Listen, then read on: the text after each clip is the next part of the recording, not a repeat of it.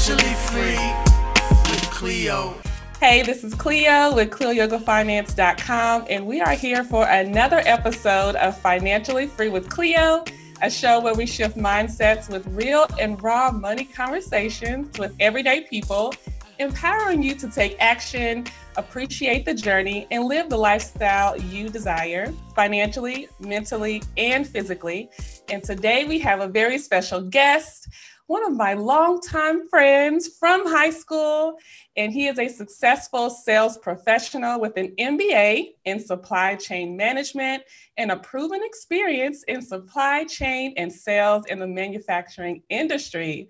He is the owner of Snacks LLC, where their slogan is two piece snack offering merch from shirts, hats, bags, and more. He's also a part time stock investor and an inspiring real estate mogul. Uh, welcome to the show, Norman McLean. Hey. Hello, hello, hello, everyone. Good afternoon.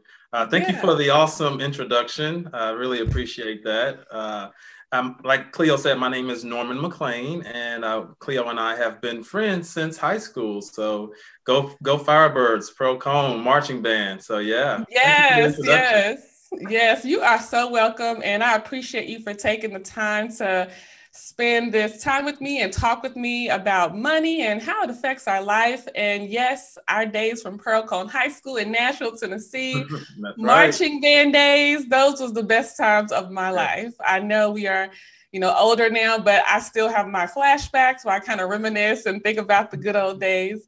But mm-hmm. I'm so excited to have this conversation with you because I feel like a lot of us, you know, we both can continue learning from each other and we can share some of our experiences and what we've been through throughout our life. So we can just go ahead and start this conversation. All right. All right. So, Norman, if you could just start with sharing with us about your childhood and how you grew up and how you first learned about money. Okay. Yeah. So I grew up, I'm born and raised in Nashville, Tennessee. So North Nashville, for those who are familiar with Nashville, uh, the Buchanan Street area. Uh, when Buchanan was 99% African American, and now it's about 50 50. Um, very gentrified now. But yeah, so grew up uh, 12th and Buchanan Street, uh, went to pretty much, you know, Warden, uh, West End, and then uh, Pearl-Cohn. And so I grew up in a single family household. You know, uh, my mother and I have one old, older sister, and my mother always, you know, she always had a job. She always worked. Uh, but the thing is, she worked nights, and so it was really hard to kind of have that that uh, parent figure, uh, you know, in, in, my life because she did work, you know, two. I think it was two to eleven every uh, Monday through Friday. So you know, I would go over my aunt's house when I got out of school, or we would go over our grandparents' house until she got off of work. And, you know, I always remember, you know, I'm usually like almost sleep when she's like, you know, pulling up and, and picking me up at around 11 o'clock. So, um, but yeah, single, single family uh, household. But I think, you know, I still had people in my life that were father figures. Um, and so, you know, having them uh, around and being able to kind of uh, see uh, uh, things in them and just kind of model myself after them. And, you know, a lot of it was, you know, being in the church and, and then growing up in the church. Um, so, yeah, uh, mom, like I said, my mom, she worked hard. Uh, we we, we kind of had what we, you know, the things that we needed and, and wanted, whether it was shoes, clothes, you know, money. Um, she always kind of make sure, I think she kind of, uh, because she did work so much, she kind of like, mm-hmm. you know, gave the material things kind of as a, yeah. hey, I'm still here. But you know, I really needed both, but it was okay bringing up. Yeah, I know that's kind of you know difficult sometimes when you know as as parents, you know we have to you know work a lot of hours, but you know we want to spend all that time too. So as kids, you know we we may not you know realize when you're we're younger, you know how you know hard right. our parents work but you know it does have it doesn't have a it's very important to have that balance though because we, we want our moms to work to take care of us. But you know we love that quality time too as kids. Um, so during like your high school years was it kind of the same way too where uh, she was working a lot of hours versus having the more quality time during high school, actually, the job that she had where it was like that, you know, night shift, um, she she no longer worked at that. So it was a lot better because you know she she had a day job, and so she was you know usually home around three or four. So it was more of that standard you know nine yeah. to five type job, and you know dinner's ready, uh, mm. you know, and and that type of thing. So it got a lot better. Uh, but what I will mention though is you know growing up. Uh, I kind of learned to be self-dependent and self-sufficient mm-hmm. just because my mom did work a lot and especially like as I got into my like teenage years so like my yeah. 13 14 15 year uh, teenage years and you know I always you know wanted to have my own stuff and I wanted to either you know work for it buy it so I started at a very early age um, and maybe I'm jumping ahead on the questions, but I'll kind of oh, go. No, go ahead. uh, all right. So I started at a very early age, just like having that entrepreneurship, selling um, uh, uh, skills. Uh, I remember selling freeze cups. Who remembers freeze cups? Styrofoam cups. You pour some Kool Aid in it. You yes. freeze them, and I sold them for twenty five cents. And so, you know, people in the neighborhood, and, and back then, you know, there was lots of kids around. You had grown ups. They're all, you know, around. So I would sell freeze cups. And then I remember uh, at Warden School, I would go and buy like Jolly Ranchers now later, like different candies. Mm. I would have like a little candy shop in my locker that I would sell between class. So Already. I had like, selling candy, freeze cups. Uh, and then when I got to the to the age, I remember I saved up. I think it was about thirty five dollars. You get a lawnmower back in the day, like a used lawnmower, thirty five dollars, forty dollars. So I saved up my money out, you know, my mom would give me, and I bought a lawnmower. Uh, it wow. was a guy on, on Buchanan Street. You know, he offered uh, uh, used lawnmowers and stuff. Bought me a lawnmower mm. and started cutting grass. Uh, wow. 20 dollars a pop, twenty dollars a yard, and I just would walk, you know, look and see, you know, what neighbor, what uh, what houses need their grass cut, knock on the door, and some said no, some said yes, and uh, that was actually pretty successful. Um, you know, because some Saturdays I would come away with like eighty dollars, a hundred dollars, and wow. like, now that's not a lot. You know, we don't think about it, but when you're, you know, you don't have any bills and a hundred dollars, you're like, ooh, I got some money now. Yes. You know? so, yeah, that's definitely. a lot of money for young for us young kids. yes, yes, it was. So yeah, I definitely, you know, always had kind of had that. I want to work for for what I what I want, and you know just what can i do to to, to make money the right way the legal way? I love that you explain all those different areas where you try to earn money. Well not try you did you know with the freeze cups and the candy and you know mowing grass because i think sometimes people can underestimate you know kids and how we think yeah and you know we start to notice certain things. We see what's in demand you know we see mm-hmm. kids we, we're buying candy we like candy and we love the freeze cups you know in the hood. And then yeah. like you know with the grass somebody somewhere always needs their grass cut you know? And i think that's good skills that we learn early on that we're noticing hey you know there's a, a need. I can solve their problem and make some money in the meantime so I love that you already started early thinking about ways that you can earn money instead of just, you know, waiting on it to be given to you. Yeah. Because at that time, you know, I couldn't get a, a real job. Yeah. So I remember I was waiting. I was like, and first job at Chick Fil A at 15. So yeah. Wow. yeah, and it's it's very like because I know sometimes even with my own daughter, I know she was about 16 when she first got her job but yeah usually it's around that 14 15 years yeah. old that you know legally you can get a, a, job at you know the traditional teen job places yeah. you know fast food grocery stores but before then that's how it is you're thinking of ways mm-hmm. you can earn money at school in your neighborhood things like that so i love hearing that because i think it inspires yeah. other kids um, and even adults too to hey you know there's so many different types of ways to find uh, income. of income, yeah.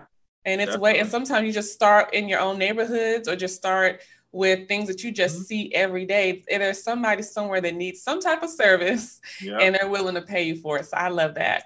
And right. with your mom, did you all have any conversations as kids about money and how to manage it? Like when you were earning your money as a kid, did you all did she kind of help you manage it or did you kind of have to figure it out on your own? So I had, I would say, zero talks about money. and so the talks I had about money was here's five dollars, go to the store, get a loaf of bread, and bring me my change back. that was the talk about money. That was it. Or, you know, here's ten dollars, you know, go Yeah. and get your sister I, something to I, eat. I can relate to that too. Go and get your sister something to eat. Uh, you and your sister something to eat. And you gotta, you know, be able to manage, okay, I got ten dollars and I gotta split it between two people. Okay, you know, so that was more the talks. Yeah, I didn't I didn't have any of the, you know, hey, you need to save or you know, what are you doing with your money? Um, or anything as far as like um uh, uh how like learning about like housing, uh, buying a house, learning about checking accounts, savings accounts.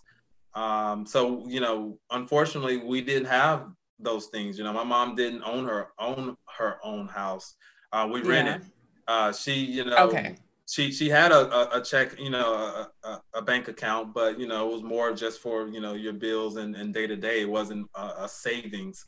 Uh, and so when we had those things that came up, like rainy days and and stuff like that, it was you know who who can we call to to ask if they can you know if we can borrow and, and pay back. Um, and, it, and you know we had a pretty tight knit close family, and so you know folks helped each other out, but no, there wasn't any talks about money, and uh, I just really kind of, you know, try, had to learn it on my own, unfortunately. And, you know, that was good and bad because, you know, learning on your own kind of teaches you a lot. Uh, but then Yeah. also it's good to have that structure. If you had that structure where you had someone, whether it was your parents or, you know, someone in the community, in the church, that, you know, kind of talk Yeah. to you about, you know, saving finances. Gotcha. Ugh, I love that. Yeah. I think it's really important for us to reflect on things from the past and see, you know, what things we can learn from it to use going forward in the future too.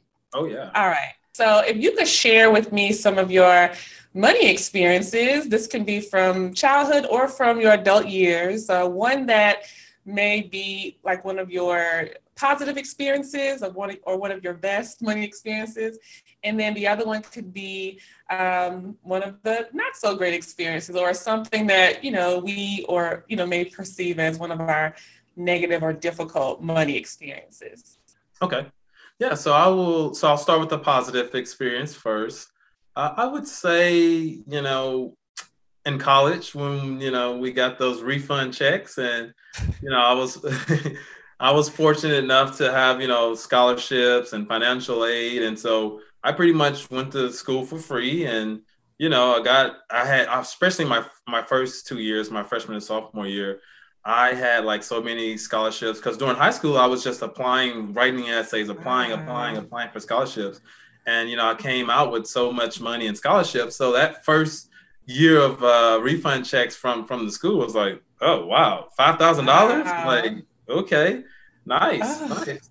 So I ended Yeah. up using that money to uh, on one of those checks to to put down on a car. So uh, I bought my first car, um, and so first car I remember it was in 2000. What was it? 2004 or five. Uh, Mhm. So yeah, bought bought. I think it was 2005. Bought my first car. Um, put put the money down, and you know I was I was ready to go. That was my first time ever, you know, getting a car on my own.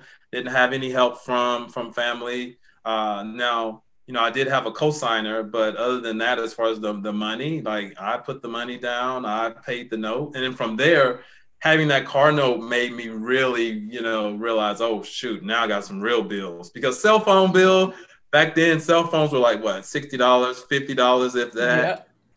Uh, but then when you get a $300, $350 car note, you're like, ooh.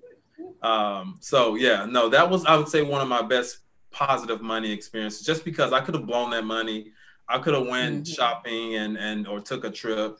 Uh, now, not to say I didn't do all that, but I could have, you know, used a lot of that money on on stuff that wouldn't have been beneficial to to to me. But you know, I bought a car, so having that car enabled me to be able to not just work on campus, but be able to drive off campus and and, and have a job. And uh, so my negative uh, money experience, uh, ooh, I'll share this because I know a lot of people can relate or can, will learn from this. So when I got my MBA, I mm-hmm. got um, I went well. I was still working full time, and you know we had the tuition uh, uh, repayment plan with my job. So as long as you made an, I think a B or an A, you got hundred percent of that paid back. Hmm. Well, the thing you don't realize when you know, especially with master's programs, is let's just say the program is twenty thousand dollars a year. Well, if you're you know applying for loans, the loan, I think it was the federal financial loan people, they send they'll send like thirty thousand, and they're like, oh, well, if you don't use all the whole thirty, you can send it back. Well, being me and being us, I don't know who's gonna send back the money. I mean, you're still ultimately liable for it. So, like I said, right. if, if, the if the year was twenty thousand and they sent thirty, well, I had ten thousand dollars. I could either pay bills, do something with because you're not paying those loans while you're still in school. You know, you're they're deferred right. until you're out of school. So I would say using that money uh, not wisely and then not sending the money back. Um, because like I say, you're still ultimately responsible for that. So if you if you got thirty thousand dollars and it only cost you fifteen to go to school, you're still responsible for for thirty thousand. And so I think you know I'm still paying on on student loan debt now. I think I would have less student loan debt if I would have you know uh, handled and, and, handled that money a lot a lot better. Um, or you know I could have saved it and you know paid off you know a huge chunk of that student loan. So I really kind of you know look back and you know say man I really messed that up and you know yeah definitely learn from that experience.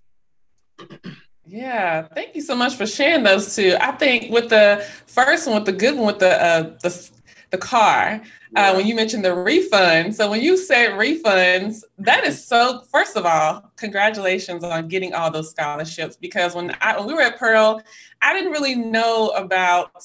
I didn't really know the importance of applying for scholarships. The only one I got was the project grant, five hundred dollars oh, yeah. a semester scholarship but I didn't go and like be proactive and find other scholarships to apply for. I really wish that I did, but I didn't. I just filled out my FAFSA and took out all these student loans that I really didn't need because I was, you know, in state, stayed yeah. right up the street, went to TSU, Tennessee State University. Mm-hmm. So my to, my expenses wasn't as high when you compare it to how much student loan debt I had. Yeah. So I'm glad that you got refunds, but they were from scholarships, not refunds from the student loans, you know. So that's really good because it lets other people know that hey, there's money out there. Oh, you yeah. just have to spend the time to apply for, like you mentioned, writing those essays. Mm-hmm. You know, essays aren't fun to write all the time. Some people like it, most of us don't. But that time could turn into free money for school. So I'm glad that you took the time to do that and actually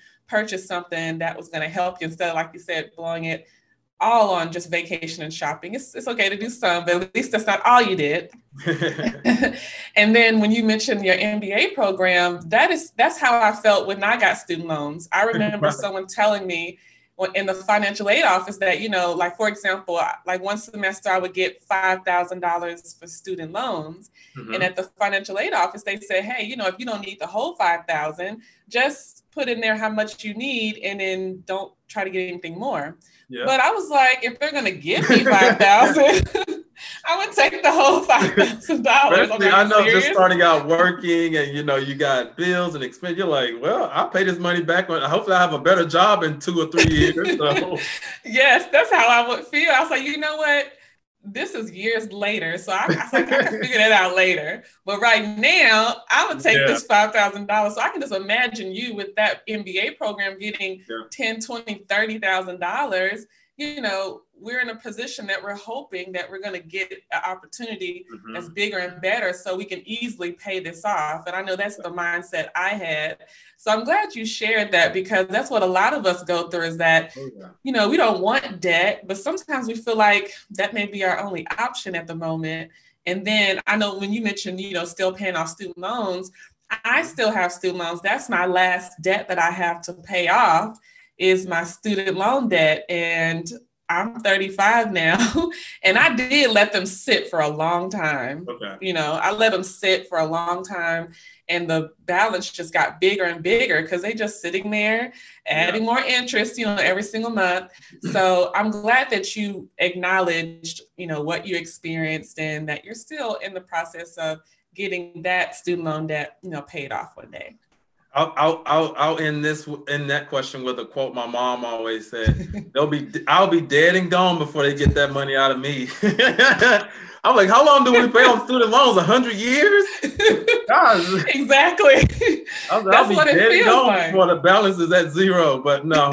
I think a lot of us have that thought like, will I even still be alive when I pay this off? Or will I die and be gone? You know, so I like that quote. It's like a good reminder that it's like we laugh because it is funny, but then right. you really think about it like, ooh, how long will this really take? Especially when you start yeah. looking at the balance and how much you're paying every month and the mm-hmm. interest rate, and you like kind of calculating your current age, and you wonder like, how old will I really be when this is paid off? So at least we know we're still being proactive and we're working towards, you know, paying it off because you know we did borrow it, so we want to make sure we get rid of it. And when I do, I'm throwing me a student loan debt free party.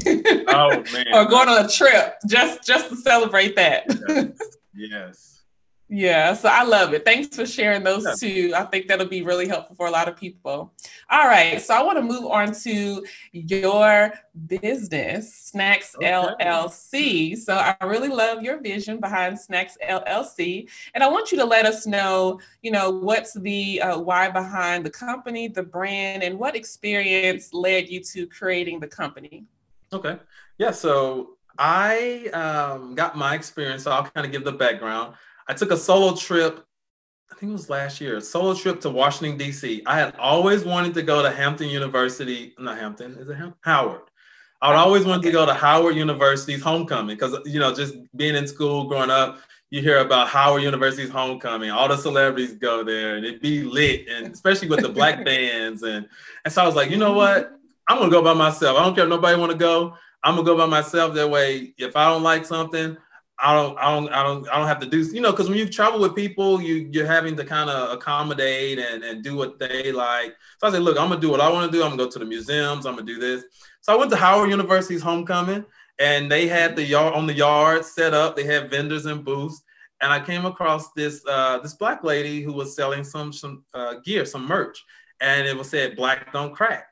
I was like, okay, that's a saying that's been around for hundreds of years. Black don't crack, and I was like that's you know that's pretty you know pretty trendy just to kind of you know brand that. And she had it trademarked. So i was like okay so she has it trademarked and you know no one can use that slogan on their merch and, and make money off of it. And then i started looking at her her uh, website and, and researching and kind of seeing her story about behind it.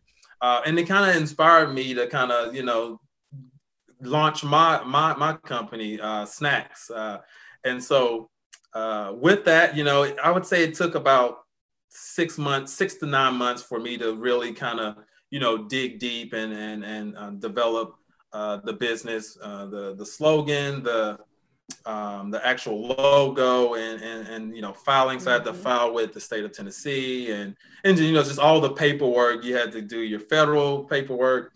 Um, but yeah, that vision started with me going to that Howard University homecoming uh, seeing that booth with her merch, Black Don't Crack, and I was like, you know, I can do this. And uh, it was just mm-hmm. inspiring just to see other Black vendors. Because when you go to something like that, like a Black HBCU uh, homecoming, um, you see all the merch, you, especially like TSU, you know, the, the homecoming, the parade, you see all that, yeah. those tents and merch set up. You're like, man, you know, folks making some money. Um, mm-hmm. And my goal was to really, you know, before the pandemic, really kind of focus on those HBCU homecomings, you know, uh, rent a, a, a mm-hmm. booth, a, a, tent, or whatever it may be, go to these different homecomings and sell my merch. Um, so that was kind of the, the vision behind it. Uh, now I'm in the stage, so I, have kind of done a lot of the planning part of it. Um, now I'm in the stage of really kind of getting my website and, and getting the type of merch that I want. I've started, so here's one of I have a mug.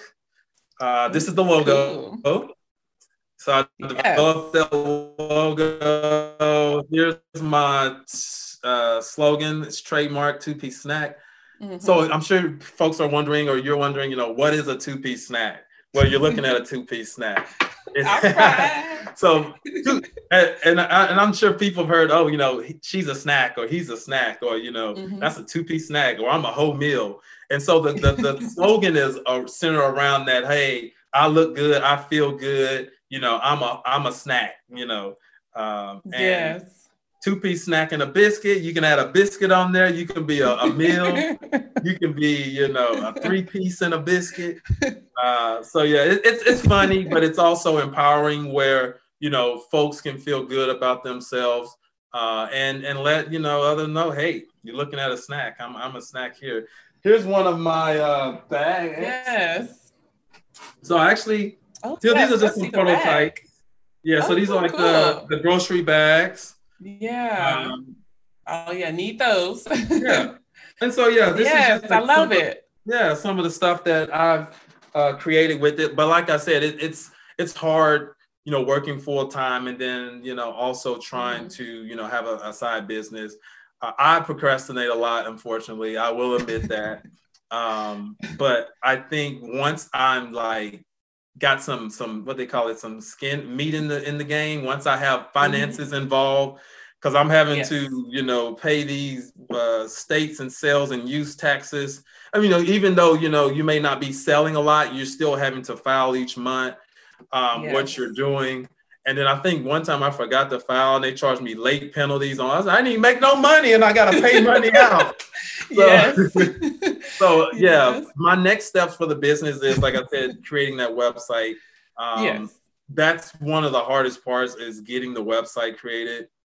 Mm-hmm. And uh, you know, I just kind of stalled on that. But yeah, there's more to come with with two piece snacks. Uh, but everything from yes. like I showed you the mugs, the bags, the shirts, the hats um, and the, the ideal is to create kind of a lifestyle uh, brand. Yeah. Uh, so we'll try to br- branch out. I'll try to branch out even to, you know, possibly actually branded snack items. Uh, mm-hmm. so, Ooh, I love yeah. that.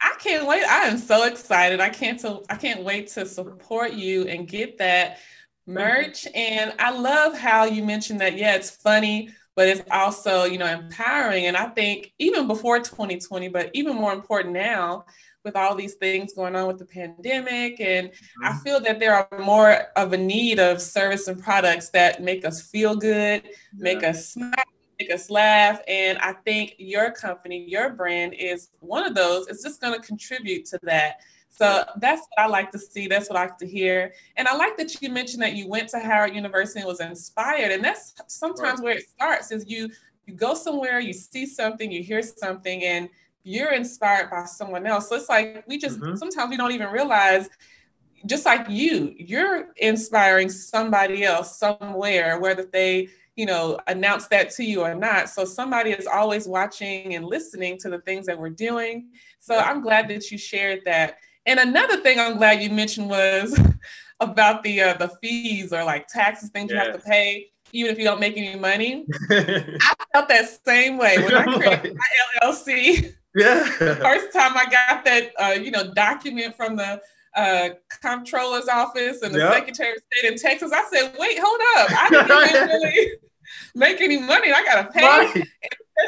And it's just certain things, and I kind of felt like you know, and that was like in the beginning, like because we're learning, you know. Yeah, we, yeah. I didn't really, I don't have anyone in my family or that was close to me that could really give me the big rundown of, you know, being an entrepreneur or business owner. Yeah. Uh, when it comes to taxes and the the financial part of it, and I was just like, okay, it's not just getting a LLC. Like that, running a business costs money. Other than yeah, we know the you know, with uh, purchasing inventory and marketing, we know those fees. But on this other side, even if you don't make any money, you, pay, you, you sometimes having to pay. Yeah. Yeah, so I think that's something that's really important to know is that hey, while we're out here starting these businesses, mm-hmm. we really have to take the time to understand all aspects of business, and it's hard to do it by yourself. But at the beginning, it's like you're you are every person. You're you're doing all the jobs, so it's important to acknowledge those big areas where we need maybe we need to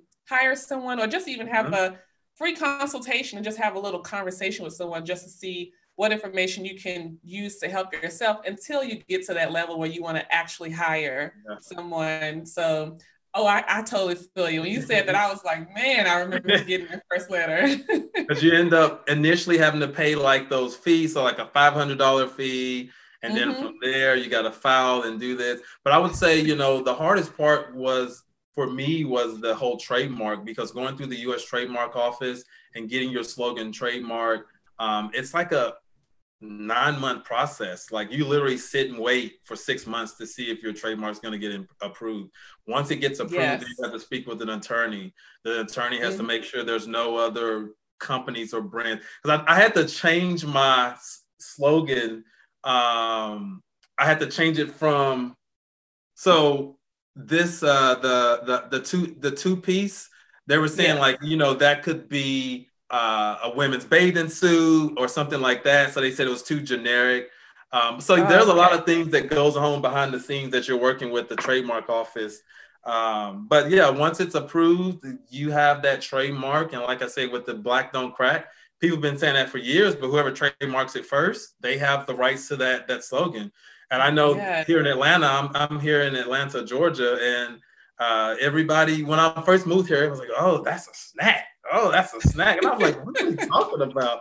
Oh, they, they look good. They look good, you know. Oh, I was like, okay. So then I started saying, oh, I'm a snack. That's a snack over there. Yes. Like, let, let, me trademark this and make some money off of this. Because folks been saying that. I'm sure you've heard it. Folks been saying that for years. Look, let me know if you mm-hmm. see somebody with my, my slogan on on, on, on their stuff. I'm like, hold up, I know somebody right. that got that trademark. yeah. Yes, I love it. So I'm glad you're sharing all these different areas of running a business. And I like that you mentioned, you know, you're working full time while you're uh, building this. And I think a lot of times people, you know, sometimes we may want to um, because everyone that wants to be an entrepreneur or business owner, some people still love their full-time job and want to do both. They want to, you know, work for their employer and run their own business. And some people's dream or goal is to eventually leave working for someone else and just work for themselves full time. So I'm glad that you mentioned that because I know it's uh, possible to do both. It's just whatever you desire. You can work for yourself full time, or you can still work in your career with your employer and be successful as a business owner. But I'm glad you mentioned the procrastination because I've been that way too. Like we have good intentions, like we want to get right. this stuff done, but sometimes it can be overwhelming a lot, especially in the beginning because you're doing everything. No, you're doing everything. Totally so I, I, found it helpful to kind of set time aside uh, once a week to, to work on something, whether it's the business or self or finances or budgeting. Like if I kind of block my schedule and, and set time aside, you know, that kind of helps me at least you know, because once you get in the, the habit and routine of doing that, then you look forward to, all right, I got my hour on Saturday.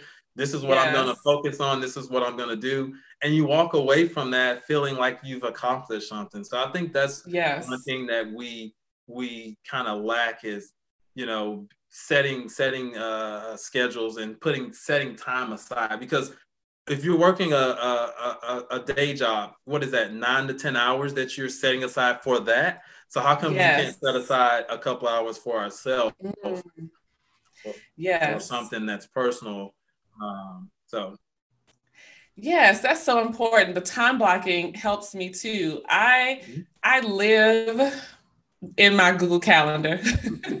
yeah. So if it's not on my Google Calendar, it's not gonna happen. But I know there has to be room for has to be room and have to be flexible for you know unexpected things that come up. So sometimes if people you know, call me or text me and I can't respond right away or not at all that day, it's mm-hmm. not that I'm ignoring you or anything yeah. like that, but sometimes it's just, you know, I'm trying to do better. Yeah. But with turning phone calls, but I always tell people, you got, you may have to text me or, or, you know, if you don't give me a message or send me some email or something, you mm-hmm. know, because sometimes we can't, I'll, well, not we, sometimes I may not be able to call back right away. But I think, yeah. yeah. but I think with me, the time blocking helps uh, because, like you said, if you can put set some time to be at your employer office and yes. work that job, there's things that we want to do outside of that job. So you got to time block it, whether if it's stuff that, whether if it's us building our own business, mm-hmm. or if it's doing stuff that may not necessarily you know, be involved with making money. Maybe it's some things we want to do for fun or just yeah. relax, things like that. So that's important. The t- the time blocking for things that has to do with business and personal. Yeah, I agree. Yes, I love it. All right, so I want to know about financial freedom and you know what does it mean to you? To a lot of us, we have there's no necessarily like right or wrong answers because we're all different. We have different needs, different wants, different desires. So financially, being financially free is going to mean different things to different people. So I just want to know for you, Norman, you know, what does financially free mean to you? So financially free means that I am, of course, debt free, and debt meaning I don't know, I don't owe anyone anything. and so only thing that I'm paying is my utilities and mm-hmm. uh, I guess you know things like insurance. But as far as homes, cars, credit cards, all of that is what I consider debt. It's something that you owe each month, you know, to a bank or to a to a loan place. And so for me, financially free is being debt free, free from a car note, free from a mortgage, free from a credit card, you know, uh, payment. And you know, credit cards aren't bad. You know, a lot of a lot of times people like to say credit cards, you you know, you get in debt and you get in trouble. Well, it's unfortunately it's the person that gets into debt, it's not the credit card. And so credit cards will help you build your credit. It will show that you're credit worthy. Uh, when you go and apply for, you know, a loan and you have a 10 year excellent payment uh, uh, history with your credit card company, that's going to look good on your behalf. If you don't have any credit cards, then sometimes that shows that you don't have the credit. You know, you don't you don't have that credit worthiness. Um, but no, definitely want to be out of out of debt. I want to be able to, like I say, only have those expenses that are mandatory, which are like utilities and insurance, and be able to yes. use that funds that were previously going to debt payments and mm-hmm. invest. You know, real estate, stocks, uh, having those uh, uh, rainy day funds, and just being like yeah. financially comfortable. Yes. Oh, I love it, Norman. I'm with you on the debt free part. Uh, whenever I receive money, and you know, when you think about just you know present day and in the past when I had to make payments on debt, it's mm-hmm. just like, ugh, I have to give this up to you.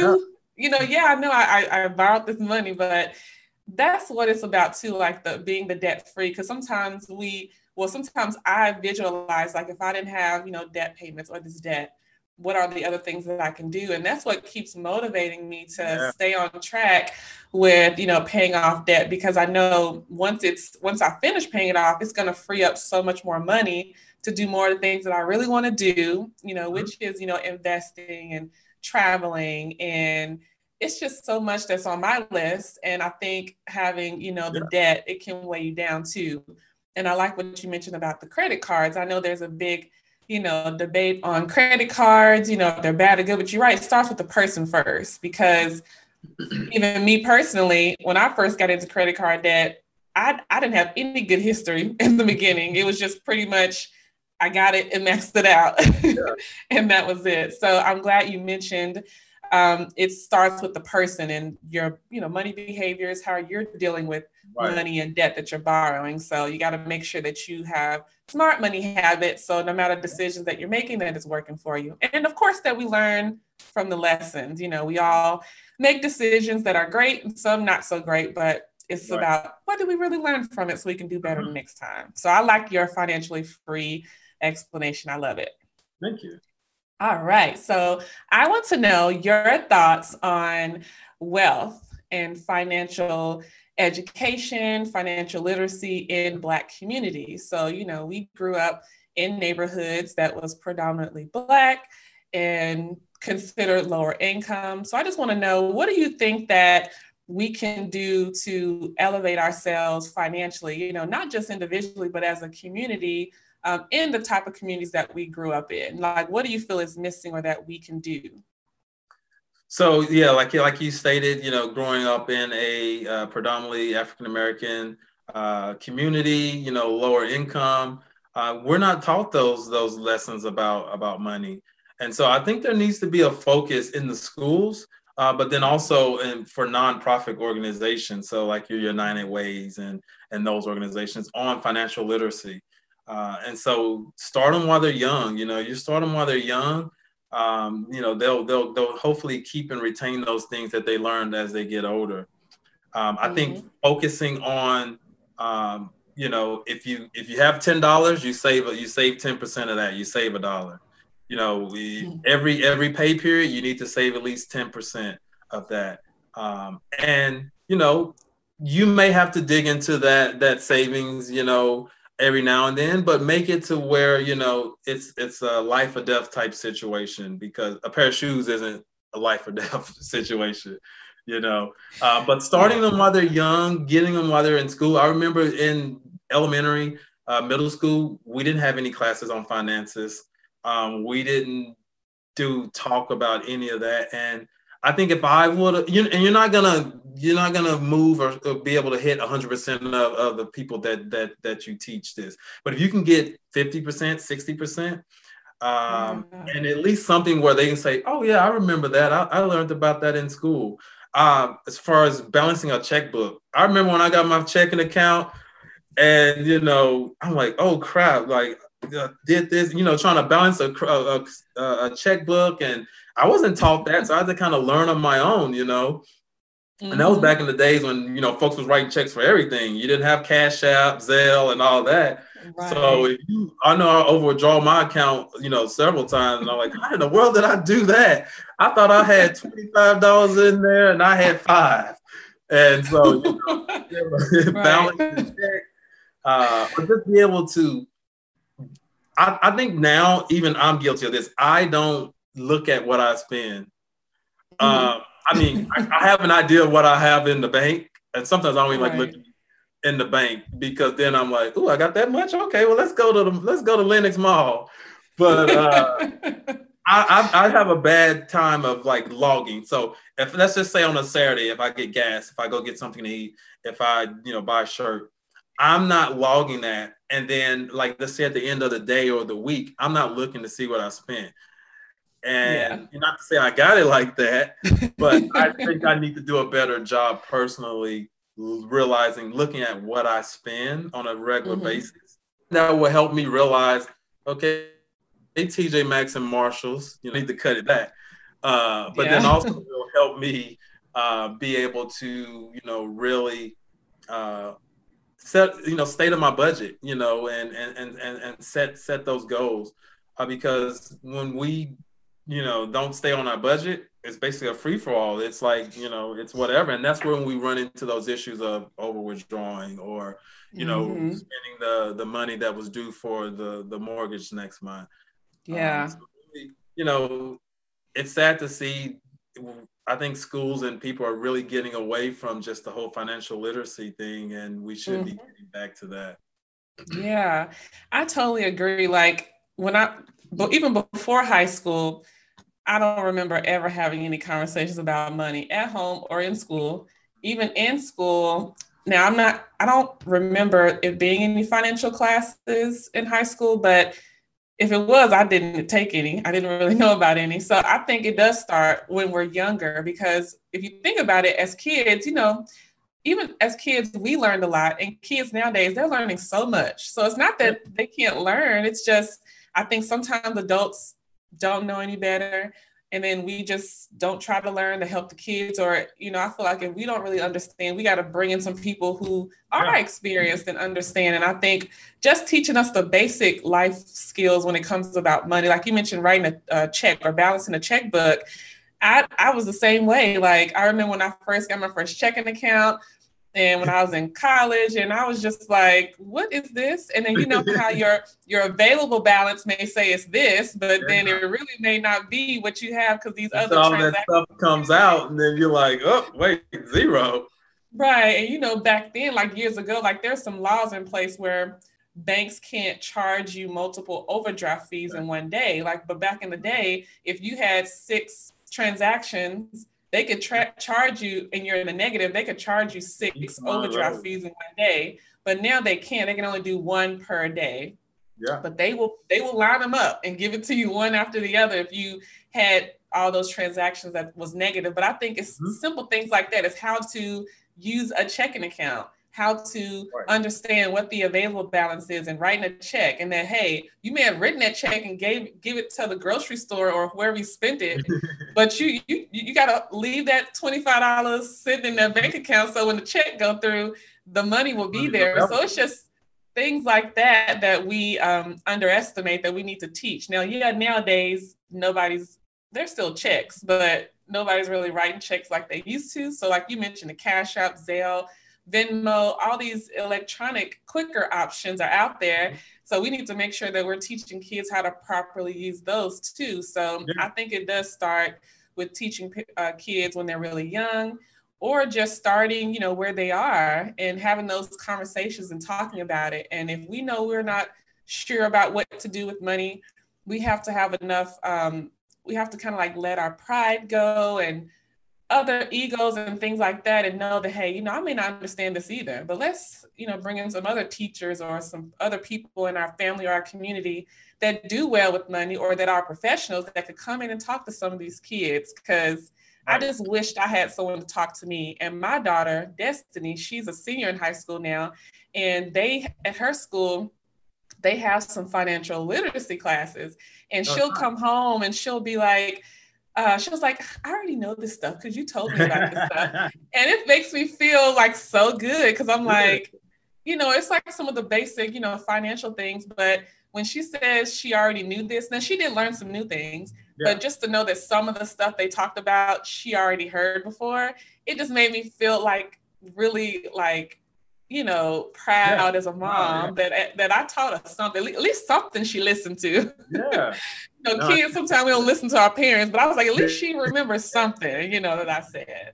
Um, so I, I love that. I do agree that we, we got to be more proactive in learning about money and not just having that one time conversation, but continuous learning. It's a, yeah, it's a, it's um, a conversation for sure. Yeah. So when we were at, you know, Pearl-Cohn High School, um, I, because I don't want to say we didn't have any financial literacy classes. I just don't remember us having oh, any. Yeah. Um, and if we did, I I did know. So I just want to know after you graduated high school and mm-hmm. you got into you know started going to college and even after college like what do you feel like you wish you would have known in high school i know we kind of touched on it already talking about you know bringing more financial education into the black communities but is it something else you feel like oh, I wish I would have known this about money or about life in general uh, leaving high school. Because there's a lot of high school students that I would meet in college, and they already knew some stuff that I felt like, Dad, I didn't learn that, and you, you, you a freshman in college too, and I didn't hear any of this stuff. so I think one is, you know, we talked on about the credit cards, but I remember, you know, day week one when I you know got to the University of Tennessee Knoxville, you had you know people set up you know offering college uh, college students credit cards. And you know, mm-hmm. I had never had a credit card, and I was like, "Ooh, a credit card! Ooh, yeah, that sounds good. You know, I can get my books on this or something." And mm-hmm. you know, that I think they kind of prey on on the college students because you know that one I got that one credit card and then in the mail the next week two more started coming. And I didn't know that hey I probably just needed one and not five. And by the end of my senior year I had like a Discover card, a Mastercard, American Express, and I'm thinking like, oh, you know, I got look at look at my wallet. I got credit card, credit mm-hmm. card, credit card, and it was all cute and nice and everything until you know me, you know, working, you know, graduating college and not having that job to be able to pay for all that, that those credit cards. And yeah. so really, I just re- wish I would have learned like about, you know, managing debt, managing credit cards, only applying and only having one credit card and using it only for emergency purposes. Um, so car breaks down, uh, you get sick and have to go to the doctor, stuff like that um, mm-hmm. because I wasn't taught that. My my parents didn't have credit cards, so this was just like a whole new uh, thing for me. And it was like, ooh, you know. So you mean I can spend three hundred dollars and I only got to pay thirty dollars next month on that three hundred? well, by the time that three hundred and you that thirty dollars and the interest, yes. up, and I like now, and I, and they've changed that. They changed the law because of this. Because of back then, you didn't know how long it would take you to pay off your credit card. So now I know a law passed where now it'll say it'll take you 15 years if you pay the minimum balance. It'll take you if you pay $200, it'll take you three years. And I think that helps us. It helps consumers in general because we're thinking mm-hmm. thirty dollars minimum balance. Oh yeah, I'm good. I'm good. Right. You're paying that thirty dollars for the next 15 years. yes. So, yeah, just those those life lessons. Um, cr- mainly, like I said, mainly the the credit card uh, issues. Yeah, I'm glad you mentioned that because having that visual, seeing if you pay this amount, this how long it's going to take, the visual does help because some a lot of us aren't going in and calculating it ourselves to see right. how long would it take. You know, so having that reminder pop up will either let you know, yeah, I want to keep you know kind of coasting with my minimum payment, or you may think, you know what, I think I want to try to pay this off way earlier than 15 years. So you may want to get more aggressive. So I do like that there's that visual out there uh, to remind us, you know, putting those credit card payments in alignment with our other financial goals because we don't want to pay out pay on credit cards for 20 years. and they didn't, like I said, they didn't have that that visual on statements back. Uh, definitely, yeah. it's great to have that. Mm-hmm. I love it.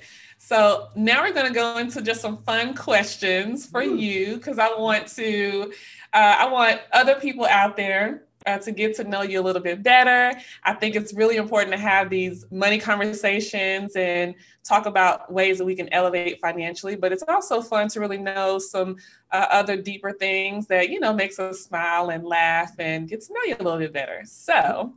I want to know what is your favorite movie? Ooh, favorite movie, favorite movie. It would have to be so I like comedy. I like black comedy. Uh, the one that just really pops into my head is uh, Friday, Ice Cube. Friday. Yeah. Oh, classic. classic. Yeah. I love that one too. That's one of those movies you could watch a million times and you still laugh like it like it was the first time you've seen it. So right. I love Friday too. All right. What is your favorite season? Spring, summer, winter, fall? So my I am a Libra. I was born in September. Um, it's not fall, it's definitely not winter, it's spring. and it's spring because I would always remember spring as like what is it that April, March, April, May I remember, you know, sitting in class, looking outdoors out the window, and you see the flowers blooming. You know that it's like one month left of school because you know the weather's starting to get nice, and so I just always love spring because you know you got that you know everything dies in winter, grass is brown, flowers are dead, and spring is like a new growth.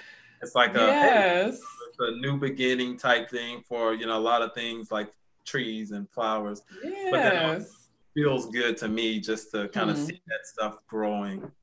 Yes, I love that. I love spring. I, I love summer because I like the heat. Okay. But I love spring. I like the way you put that. Like you said, it's you know, it's like the new beginnings and things coming yeah. out the flowers and trees. So I love the explanation. It kind of gives you this fresh start type of feeling. Yeah. Okay. So next I want to know what is your favorite food? Okay. Ooh. So favorite meal or food? Yeah, it could be meal or food. Yeah. snack? No. so my favorite meal. I know, right? My favorite meal. I love some chicken and dressing, collard mm. greens, macaroni and cheese, and candy yams. I know how to make all of that except the macaroni and cheese, by the way. oh, now I want to eat and go lay down now. Right. That's the put you to sleep food. Okay, so what's a book that you would recommend other people to read? Um, so I actually have my my uh uh let me get it real quick. Yeah, share with us. So this book here, Thinking Fast and Slow Oh, uh, cool. So, yeah, this is one of the books that I um, read when I was getting my MBA. Uh, mm. and you know it's it's it's thick so you probably you know a lot of people look at it and like oh my goodness i'm not but it's very beneficial um, it talks about you know everything from just the psychology of uh, how we think how we act and the way that we you know, uh, uh, handle things. So thinking fast and slow. And a lot of us sometimes think fast because you know, yeah. in this twenty four seven world, we're like, gotta you know, make a quick decision. Gotta gotta do this. Okay, you know, you take your time. Uh, but sometimes we can take too much time, and you know, you don't yeah. want to harbor and, and, take too much time on thinking on, on some decisions because then we end up making mistakes. So this book here tells yeah. you how to, you know, have that balance. Um, it is by Daniel Kahneman. Uh, okay. Slow. Um, yes. So, like I said, uh, very beneficial. It may take you a couple of weeks or months to, to read it, but it has a lot of life skills in it that um, yeah. very beneficial to me. Thank you for sharing that. I haven't read that before, so I'm adding that one to my list of my list of books to read um, because I'm always looking for, and I think a lot of us out there are finding ways to continue to educate ourselves and elevate. And that thing is reading some books because there's a lot of good knowledge in books. So thanks and, for sharing that one. And it talks and it, it kind of talks about as well impulse buying, impulse decisions. Ooh. And I know I kind of have those impulse buying decisions sometimes, you know, and yeah. it's you know, you really gotta, you know, think about do you really need this? Is this something that is gonna be beneficial to your overall uh, financial health? Um, yeah. and what the, you know, a lot of things that we buy lose value as soon as we buy them. Cars, mm. cars, yes. clothes, shoes. So you know, it's nice to have those things, but am I going to spend five hundred dollars on a pair of sneakers that not going to have a benefit to me? What is the resale value of those five hundred dollars sneakers? Probably going to be like a hundred dollars. right. First, yeah. I take that five hundred dollars and I put that in a CD or a money market account or a Roth IRA, mm-hmm. where that five hundred dollars yeah. is going to build and make me money. Um, yes. because I know I've, you know, I have like a, a just an online savings account through American Express, and you know I have X amount of dollars going in there. I'll let you fifty dollars uh, yeah. of paper going in there that I don't touch. And yeah. you know when interest rates are way up like they were two years ago, you're making three, four, five dollars off of that fifty dollars, um, you know, a, a month. And so that's money making money for you. Now, yes, those five hundred dollars sneakers gonna make make some money. They may make you look good, but right, you know, yeah. You go to some party and somebody step on them, those shoes are done. So yeah, just right, just making, uh, trying to avoid making impulse buying decisions. Mm. That's really important because I think a lot of us you know, we have to switch from being just only a consumer to an investor as well. Because, yeah, like you said, it's nice to have those nice things. And it's not that we can't have nice things and invest, but sometimes we got to be mindful of like, okay, if I can put 500 into these shoes, have I ever put $500 into my savings account or into my investment account at one time? And I like also that you mentioned that you have $50 going to your savings. Sometimes people underestimate putting in $50 or $20 at a time yeah. because it can add up. You don't have to, because yeah. for me, I used to think, oh, I'm gonna wait till I can put hundreds of dollars in an account or thousands. But then I realized, you know, you have to start where you are. And yeah, and even $50, like if you think about, you said every time you get paid, you put in $50. Just think about after a whole year, you put in that $50, you're gonna look back and say, wow, I got a nice little chunk. $50 yeah. sounds small, but once you look over a period of time, months and years, it will mm-hmm. add up. And then whatever type of account it's in, it's going to be more than the $50 you put in oh, there. Oh, yeah. So I like that you mentioned and that you shared, you have a certain amount going in an account that you don't touch. yeah. And I like the That's account important to have. It's hard for you to be able to withdraw because yeah, I can go yeah. online, I can transfer it from my state online savings to my normal checking, but like the the accounts where you they send you a, a, a debit card for a savings account, like what's the point of a savings account? I don't need a debit card. Don't send me a debit card. yeah, so, yeah, you know, that's what you get. Yeah. Yeah, that's what you get. I found um, online savings. I was just saying, I found that uh, online savings accounts are pretty helpful for me because you know, it makes it a little harder for you to get that money because when you do have to transfer, it takes three to five days. So you're like, oh, well, I really want to buy this. It's gonna take three to five days for me to get that money. I, will pass. Yes, I can relate to that because I used to have savings accounts where it was uh, linked to my primary checking account. And you know, if you log in on your like online banking and you see mm-hmm. The accounts connected, it's easy to just, oh, I'm gonna just transfer over 20. I'm yeah. gonna tra- transfer over a little hundred. Next thing you know, your savings account is at zero. You ain't got no more money in your savings account because yeah. it's just easy to transfer. But like you said, if you have a savings that's in a different bank than where your checking account is in and it takes a little bit more time yes like you said you can get it if you need it but it, there's like that little delay and by the time it's hit your account you changed your mind you're like you know i don't think i even want what i was going to buy right. you know so i have my uh, accounts in an online uh, savings account as well that's separate oh, from my primary checking accounts too because and and now that i did that it is a whole lot easier to be more disciplined with getting yes. it when you may not really need it. So I love it. Good. All right. So traveling. So what is your favorite place to uh, travel? This can be like a place that you've traveled in the past that is your favorite, or a, or a place like that you like to travel to, you know, often. Okay. So I love warm weather and beaches, and so mm. uh, probably one of the most memorable that I enjoyed was the U.S. and British Virgin Islands, and so and down in the, mm. the, Caribbean. I took a, a cruise, and uh, the those were two of the stops, the British Virgin Islands. Um, I loved it because you have kind of that perfect backdrop of the the green mount, lush mountains, and then below you have the white sandy beaches and the blue water. So it's that picture perfect calendar uh, and I just really enjoyed it, had a good time, did some excursions. Um, so like a place that I would fly back to and just spend like a week would be probably the British Virgin Islands or the U.S. Virgin Islands. Uh, but I love wow. traveling. This this year in March, I was supposed to go international for the first time.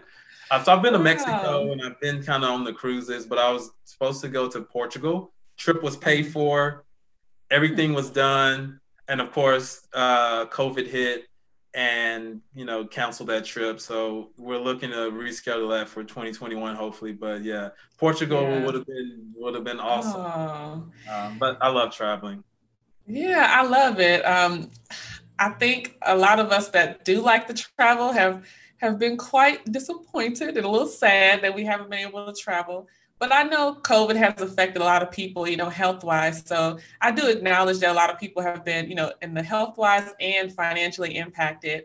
But with the travel industry, I know people are back to traveling a little bit, but of course, we know it's not like it was used to be because um, when you do travel, it's like you can't really do stuff like you normally would because yeah, like there's restrict. There's either you can't do a certain activity or if you do it, you got to have your mask on, and then you have, to, of course, I, I want to make sure it's safe, of course. You have right. to have your mask on, and then some t- stuff is like you have that limited capacity of number of people that could be in an area. So even if you go to a place where you can go during this pandemic, the experience may not necessarily be the same due to everything that's going on. So I have I've had some places that I had in plans to go this year, and I'm just like, well, guess you have to roll it over to 2021 and see what that's looking like. So, uh, Portugal, I've never been there before. I'm going to add that to my list. I've never been there, but now that you said it, I was like, ooh, let me add that to my list. All right. All right. So, the next one is I want to know what's one thing that you, other than traveling, mm-hmm. that you like to do uh, that doesn't involve earning money? like something that's like a favorite uh, that you would do like in your free time? So I enjoy hiking. Uh, so hiking, I especially in the in the spring and, and fall, I enjoy just going on a, a hike with friends. Um, mm. or even you know sometimes I'll go by myself. And I'm not talking about this extreme backpack hiking where I'm in the mountains, but uh, you know just doing some some little trails and doing like a three mile trail uh, here in in Georgia and Atlanta area. Um, we have a lot of like parks and state parks, and so I just try to mm. make it my my my goal to you know visit you know a state different state park a month and kind of go on these trails. And I think for me hiking is relaxing it kind of you know mm-hmm. just gets you away from the cell phones you may not have service out there it gets you away from the technology the hustle and bustle it just kind of makes you kind of yeah. appreciate you know god's green earth and, and you know the things that you know we don't see on a daily basis. So I enjoy hiking. Yeah. I love that, and I like I like you clarified not the extreme yeah. hiking in the mountains, but I know that is something that, like at the beginning of the year, that's something that I wanted to do. I was like, well, let me start in the state that I'm in, in Texas, and I mm-hmm. looked up all the state parks in Texas, and I had a list of all the ones I wanted to go to, and that was around because I wanted to start around spring break, and you know that's when in March, that's when everything happened. But that's still on my list to do is because you know before I lived in Texas I was living in Denver, Colorado, oh, and that's when I got more taste of you know outdoor activities. And now that I'm here in you know Dallas Fort Worth area, I'm like I don't have any type of mountains and stuff to look at like I did in Colorado. Right. But I was like, let me go to all the state parks. They're beautiful and have all these different things. So that's something that's still on my list. I like to hike too, and I like to be in nature and see just you know peacefulness. Now my only issue is I can't stand bugs. So I get I freak out when I see like spiders and stuff and like I don't know like I've never been like camping or anything but that's okay. something that I always said I wanted to do just to say I did it. But I don't know if I would have to be like in a cabin at mm-hmm. night and go out or if I can actually sleep in a tent like in the I no tent or something. he like cabin nah. Your cabin. We're, we're, we're, close enough to the woods. Look. Yeah, so I was like, ooh, if I'm because I because I know like sometimes I um I wake up at like two or three in the morning. Okay. So if I wake up in my tent and I start oh, hearing some yeah. weird noises, I'm probably well, gonna freak go out. You wake up and came back, go back to sleep. You're just laying. You're like, okay. Then your mind's really gonna start playing tricks on you, and and you know, when you out there in the in the woods, you gonna hear some stuff. So I'm gonna be probably paranoid. I mean, I hear stuff in the when I, am here in the city, and you hear uh, birds and this and that. You really gonna hear some stuff out in the woods. but yeah, I'm glad you shared that because that's on my to do list too, is right. to continue being out in nature. So mm-hmm. I love that. Uh, so this last one is, what would you do if you had five hundred thousand dollars? What is the first three things you would do. The first three things. Ooh, first three. You want me to be honest or you want me? I, I want the real. I want the real and raw, the truth. What's the first three things you would do? No, no right or wrong or perfect yeah. answers. But yeah, give me so, the real. so to be honest, I probably would go ahead and just get debt free. So uh, my debt doesn't uh, you know, wouldn't told take the whole five hundred thousand. I hope not. uh, but no, I would. Uh, I would definitely go ahead and just pay off. Unfortunately, those student loans. They finna get all all of that money. Pay off my student yeah. loan. Like just pay off the student loans. Pay off the um, the credit card bills, and then just start with a clean slate. Second thing I would do. Um, I'm a giving person, so you know I can't. I can't. You know, I, the first step I took care of myself got myself out of debt. I'm good. Second step, and so you know, mom and sister and, and family's gonna be you know taken care of. Um, you know, I don't know how much I I would give them, but they'll be you know they'll they'll be good. Um, so give you know something to others, and then third, oh, we about to we about to travel, turn up, party, shop, buy because hey, I'm out of debt. Remember, I don't have any debt. Yes. My family's taking my good. So yeah, definitely mm-hmm. I would, uh, you know, enjoy myself. Now I'm not saying I would um, just spend the whole thing because, you know, after that I would, you know, invest and, and buy, you know, property and stuff. But yeah, I'm gonna, you know, treat myself nice and, uh, and take me a trip and, you know, just kind of relax and enjoy it. And I'm a pretty frugal, cheap, I wouldn't say cheap, but I'm frugal when it comes to you know, shopping. You know, I'll find that same two hundred dollar Nike sweatshirt. I'll find it at, at Marshalls or online for twenty dollars because uh-huh. I'm, I'm I don't like paying full retail. So you know, if something's not on sale, I ain't buying it. And I'm just. you remember back in and when we were in high school, the Jordans that came out, everybody had the Jordans. They was like what maybe a hundred dollars, one twenty. You go yeah. to the store now, these Jordans is two and two hundred and fifty dollars, and I'm like, them the same one they just released that we had when we was in high school. I should have kept those. Right. so, yeah, I'm not the type to spend two and three hundred dollars on tennis shoes. Uh, that's just not yeah. where I value. But that's mm-hmm. not to mm-hmm. say I don't like nice things. Now I may go to, you know, uh, um, Macy's or Saks and where's the 70% off rack with an extra 30% because that same sweater that was $300 is now 30. So yes. Oh. I love that. Got to get catch a deal. It's like once you start experiencing getting stuff at a discount, oh, yeah. sometimes it makes it dip, more difficult to be paying for everything at like full like retail price. So right. I like getting a discount too. yeah. So yeah, those are the top three: pay off a debt, uh, take care of family, give, and then uh, kind of treat myself. Yes, I love it. Got a good mix of you know all those three areas. Yeah. all right, so now we have uh, the final thing here, my affirmation cards. Ooh. So I already shuffled them, so I'm gonna pick a financial affirmation card, and I want you to just tell me um, how it makes you feel or how it relates to your own personal financial journey or life journey. Okay. All right. So let me pick one. All right. Yours is I am in control of my financial future. How does that make you feel, or how does it relate to your own personal or professional journey?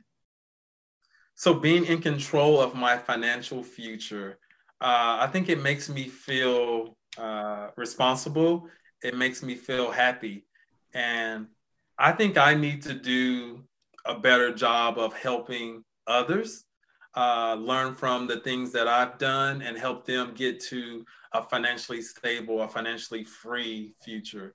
Uh, I've, like I say, I, admit I felt that that I probably could do a better job um, with family and friends, and that's going to be one of my goals for 2021. You know, I have six nieces and nephews, and so you know, I try to instill in them, you know, saving and and and working, and you know, uh, I think I can do a better job at, you know, maybe once a month, you know, sitting them down and teaching them the things that yeah. we talked about, financial literacy, um, because that way, you know, I'm actually doing preaching, doing what I what I preach. Uh, yes. But financially free, being in control of my financial future just feels good. It feels responsible. Mm-hmm. It feels happy. Um, it feels you know, not having to worry. Mm-hmm. And, you know, it feels like I say, it just feels good. Yes, I love it. And I like that you share, you know, ha- making more time to sit with your nieces and nephews and teach them uh, what you know about money so it can help them and they can be more prepared uh, yeah. than we were at an earlier age. So I love that uh, giving back and paying it forward to our family. Yes. All right. So last final question. I said the affirmation cards was last, but oh, no, you're good. I promise this is the last one. All right. We're having a good time. Yes. Yes, me too. Okay. So final question here is sometimes we are asked what advice we would give to our younger self. But I want to know what advice would you give to yourself right in this moment uh, as it relates to your financial journey or your life journey? Uh, let's see. Who that's a that's a hard one. Advice I would give to myself now. I would say, you know, be better at budgeting, um, having a budget and sticking to it. And so, you know, I tend to, especially if I would go out, I tend to just the budget's out the window. You know, I'm just, you know, if I'm going out to a bar or you know, uh, if I'm going out, you know, uh, shopping, sometimes I tend to leave that budget. So sticking to that budget, it's going to take discipline. It's going to take time. But you know, I use I so I used to do where I put fifty dollars in an envelope, and that mm-hmm. fifty dollars was my entertainment. And once that fifty dollars was gone, then the entertainment. So you know, the, the, that was gone. Uh, and the same with like eating out. I would put like fifty dollars in an envelope. That would be my eating out. If I eat, if I spend it all at one place, that's it. If I, you know, spend it in mm-hmm. three places, that's it. So I think I need to get back to that. Um, yeah. You know, and just kind of being simple, putting that money in the envelope. Once it's gone, it's gone, and mm-hmm. not saying, "Well, I'll just use my my my debit card or I'll just use my credit card." Uh, that would be yeah. the advice I would give to myself: sticking to a budget. Yes, I love that because I think it's really important for us to, you know, acknowledge our wins and how well we may be doing and, you know, not underestimating the great progress that we've made, but also mm-hmm. acknowledging areas that we can improve on and do better in because I feel like no matter what level we're on, or no matter how many things we've accomplished, there are always areas to improve. And I like to remind people that none of us are perfect. And sometimes we're doing great, and sometimes we might be struggling with some things because I know I'm not perfect. Mm-hmm. Um, but I think it's good to talk about it, have these types of conversations so we can help encourage each other, inspire each other to just do the best that we can um, every single day. And I think that gives me more confirmation that more people really want help and want community and want uh, to have genuine relationships with people so that we can all connect and just be better individually and as a community. Yeah, I like it. I like yes. it. Can I, I end on a couple of tips I want uh, I, I wanted to share? Yes. Okay. So one, I would like to say, you know, definitely get that that savings account that's separate from your uh, from your your checking. So like an online savings account um, there's a lot of reputable companies out there. Um, you know, Capital One has an online savings account. Uh, I have mine through American Express. Uh, so just get that online savings account, put in X amount per pay period, have it automatically withdrawn. When it's automatically taken out, we don't see it, we don't miss it. Um, mm-hmm. Same thing with like for 401ks. If your job offers a 401k, take advantage of it. At least, mm-hmm. you know, do 100% of what they're matching. The first 100%, 100% the first 6%, do 6%. You're not going to miss that, that money. Um, next thing I would like to say, investing is easy. Open you up an E-Trade account or whatever, you know, uh, stock account that you um, uh, prefer to use. It's, it's free to open up an account. You don't have to have $100,000. I used to think to invest in the stock market, oh, you got to have $10,000. I started investing with with thirty dollars. I opened up an account. I bought a little stock that was two dollars. I paid the six ninety five uh, mm-hmm. stock transfer fee, and I had some shares of stock. When you own ownership of of something like a company, it may be a small percentage, but hey, you have ownership of that company. They send me like proxy votes every quarter. Hey, Norman, do you vote for this CEO? Yeah. Do you vote for this? And I'm like, oh, I get to have a say in Apple's uh, what they're doing and and so yeah, start mm-hmm. small with the with the stocks. You know, same yeah. with the savings account. Put in twenty dollars a pay period, ten dollars a pay period. And mm-hmm. the thing with stocks, uh, if you if you sit on it and you have a stock that makes dividends, you're just gonna get that money, you know, rolling yes. quarter. Uh, and then the last thing, yeah, uh, that the stocks. Oh yeah, as far as just overall um, um, managing your money and uh, buying versus renting. So if you mm-hmm. have the opportunity to to purchase to buy, um, I've found that you know buying you have a lot more you know say so as far as you know your your what what you can do in your place, what you can't do versus when mm-hmm. you're renting. Once that lease is up, you don't have anything to kind of show for it because that's the property owner's uh, resident, you know, their their place. Versus when you're when you're buying, you know, you you kind of got something that you're like, okay, I don't have a lease yeah. per se, you know. Um, and if anything happens, whether it's job related or you have to sell it, then you sell it, mm-hmm. and, and for the most part, you end up making a little more money than what you paid. So if you pay 150 for that house, yeah, uh, you're not going to sell it for 150. You may sell it for 160, and so you yeah. may come out a couple of thousand dollars over. Versus when you're renting, you, your lease is up, you're done, and you have to find somewhere else. So uh, mm-hmm. I've, I've, I've been fortunate enough to have two houses that I, you know, am, am able to buy. I have one in Tennessee and then one here in Georgia. And I wouldn't go back to renting just because, like, one, rent is expensive. When you have, yeah. when you're purchasing, you're probably paying about three to four hundred dollars less buying than you are renting. And so just, yes. just kind of, you know, look into, you know, for those who are kind of on the fence about buying a house or thinking it's a lot of yeah. expense. You know, I can't call the maintenance man to, to fix the plumbing. Get your home warranty insurance and you'll be fine. Yeah. Yes, I love it. Thank you so much for sharing those financial tips with us because I think that's where it starts, you know, taking it one step at a time and not just someone telling you do this or do that, but you're sharing with us, you know, why this is a good idea uh, to have this online savings account to to uh, buy, you know, versus a rent. So it's really mm-hmm. important. And with the stock investing, you know, if we can spend money, we can invest money. So we want to make sure that we aren't just earning money just to pay bills, but we're making decisions and making moves that is going to work for us now and in the future too. So that was some great advice. Thank you so much for sharing that with us. And we want to know how can we support you and how can we connect with you? Yeah. So my Instagram uh, uh, name is Two Piece Snack Snackback. So the number two piece, P I E C E, snack, S N A C K, back, B A C K, Two Piece Snack Snackback. And uh, you can find me on there. Um, if you have any questions regarding the uh, the Snacks LLC, uh, uh, like I was saying earlier, you know, website is under construction, so uh, I'll be posting more things as that becomes available uh, and and my the Instagram page for snacks. But yeah, reach out to me on on Instagram, two piece snack back, and uh, let's uh, let's be financially free.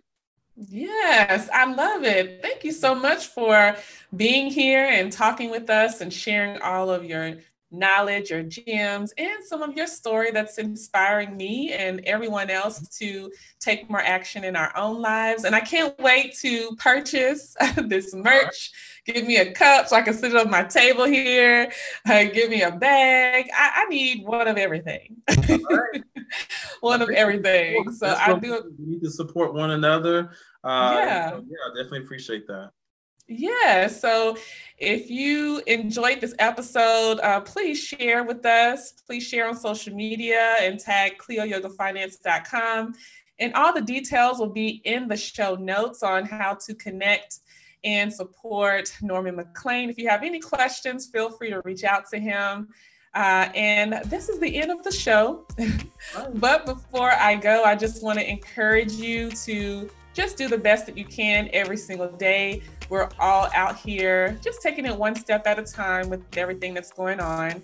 But as you navigate through your financial journey, don't wonder what if, take a risk, and have an amazing day.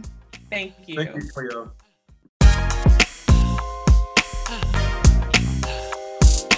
You can be financially free with Cleo.